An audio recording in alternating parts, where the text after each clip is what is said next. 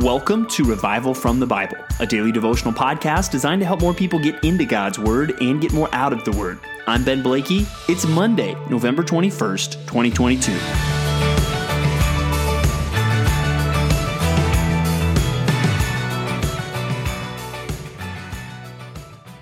Well, as we start a new week and a holiday week, it's good for us to remember what are we even doing here?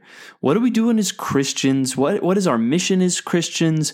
Uh, well, what is our mission uh, as a part of local churches? And I think the answer is clear there. The, the commission that Jesus has given us is to go and make disciples.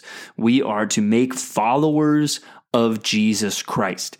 And we're seeing uh, a passage today that describes what that looks like and what is involved in that. It's summed up very well in 2 Timothy 2. That's the chapter we're reading in the New Testament today. 2 Timothy 2 2. And it says in that verse, and what you have heard from me in the presence of many witnesses, entrust to faithful men who will be able to teach others also.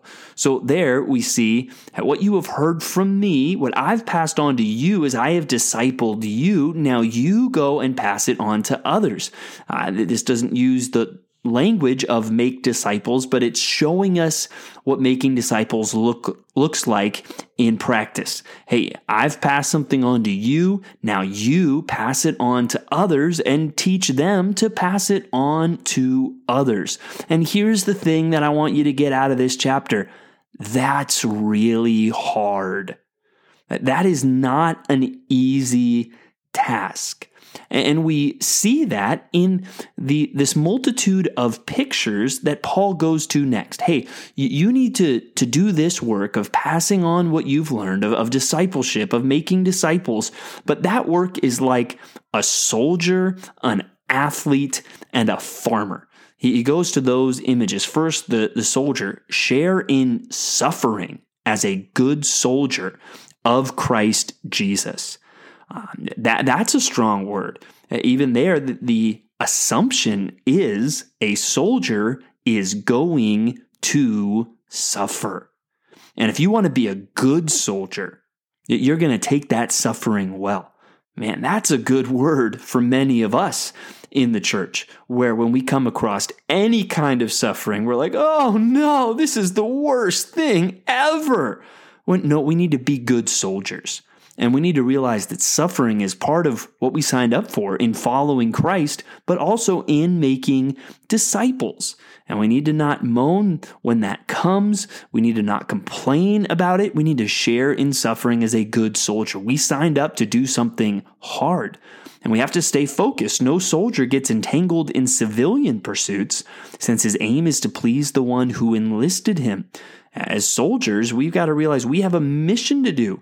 I'm not here to, to goof around. I'm not here to play games. I'm not here just to have fun. I am here to do the work uh, that the one who enlisted me has called me to do.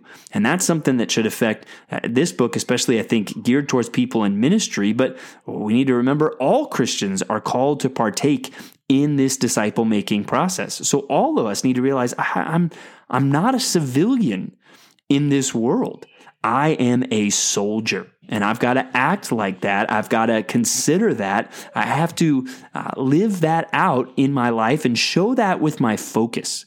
The next image is of an athlete. An athlete is not crowned unless he competes according to the rules. Now, when you think about champion level athletes, they get there through obviously there's usually a mixture of, of talent, but also talent and hard work to be not just good, but to be the best of the best. But here's a reminder well, even the best of the best, they're not going to be crowned if they cheat. Uh, there's always disqualification that can happen. And then verse 6 reminds us it's the hardworking farmer who ought to have the first share of the crops. Uh, farming, that's another image. And those of you that are trying your hand at farming more, you realize this ain't easy. This is hard work and you have to wait and even be patient to get that share of the crops. You're, you're doing a lot of hard work without any guarantee.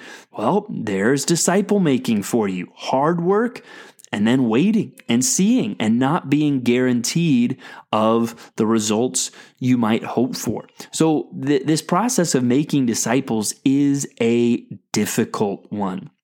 And we see more of that in this passage. I mean, part of that is you need to know the Bible. Now, there's various degrees of responsibility with that. Obviously, uh, pastors having a higher level of responsibility there, but every Christian, you need to know uh, the Word. God has spoken. Listen. And verse 15 says, Do your best to present yourself to God as one approved, a worker who has no need to be ashamed, rightly handling the word of truth. We need to work to understand God's word. And again, I want to exhort you. If all, if all of your work involves listening to this podcast, well, that's not really doing that much work. That's just kind of you enjoying the work that I'm doing. You need to dig in to God's word. You need to understand what it is saying. Uh, that's another hard part of this process. Also, uh, we get to our own sanctification later in this passage. Uh, starting in verse 19, uh, we see this call let everyone who names the name of the Lord depart from iniquity.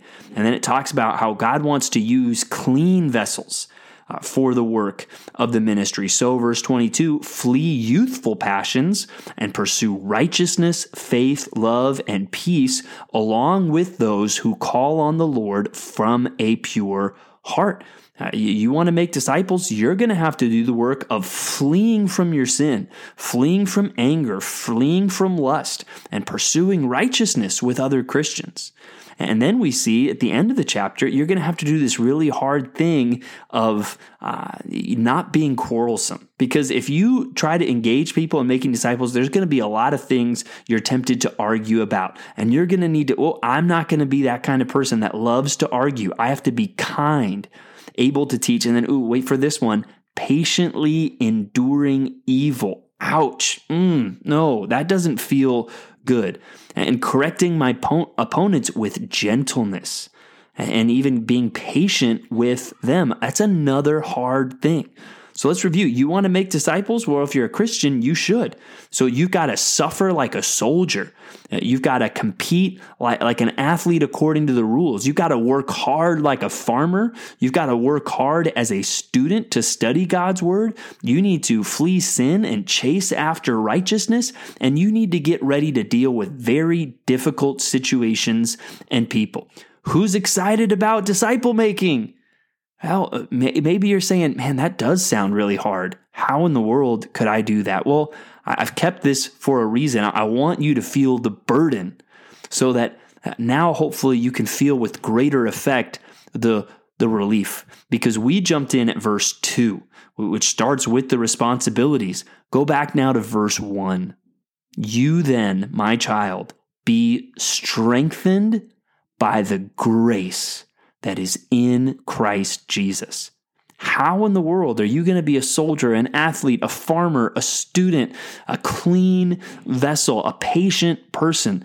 You're going to find the strength to do that, not in yourself, but in the grace that is in Christ Jesus. You're going to find that strength by remembering what Christ has done, and not just what Christ has done, but who Christ is, who he promises to be, and what he promises to do. All of those things are expressions of his grace, his unmerited favor and blessing. That's the only hope that we have. If disciple making was up to you and me, we're in bad shape. But thankfully, it's dependent on Jesus Christ. And we also see that that's the hope. Going to verse 8, remember Jesus Christ, risen from the dead, the offspring of David, as preached in my gospel. For which I am suffering, bound with chains as a criminal, but the word of God is not bound right? That's that's an example of Paul being strengthened by the grace that is in Christ Jesus. He's remembering, hey, the tomb didn't stop Jesus. The, the prison isn't going to stop the gospel. Uh, nothing can stop the gospel. I hope that's encouraging to you because you might look at making disciples and say, well, between myself, other people and the world around me, this seems impossible. Let this be a reminder nothing can stop the gospel. Do you really believe that? I, I hope that you do. And uh, so, as we wrap up 2 Timothy 2, note both of those things. Yes, it's hard, probably harder than you think.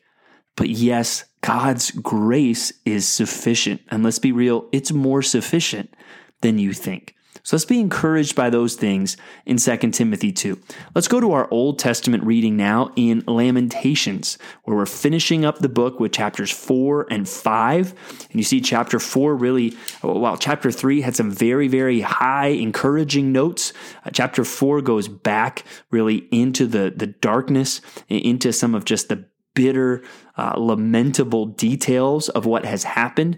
Uh, but notice in chapter 5 today how even in the midst of all this lamentation, both at the beginning of the chapter where he says, Remember, O Lord, and at the end of the chapter where he cries out, Restore us to yourself, O Lord. Notice how, even at the end of this lamentation, he is bringing it to God and he is directing it to God. And even in the midst of God's wrath and his punishment, he is still going to God as the one who can and will ultimately help. So, so whatever you might be lamenting today, remember uh, the, the object of that lamentation, the place you should be making that lamentation ultimately is to God, because He is the one who will hear your cry, and He is the one who can answer and help. After all, we are called today to be strengthened by the grace that is in Christ Jesus, and it is in Him that we will find grace to do hard things. Thanks for digging into God's Word with me today on Revival from the Bible. For more resources, check out revivalfromthebible.com. To learn more about Compass Bible Church Treasure Valley, go to compassbible.tv. The grace of our Lord Jesus Christ be with you.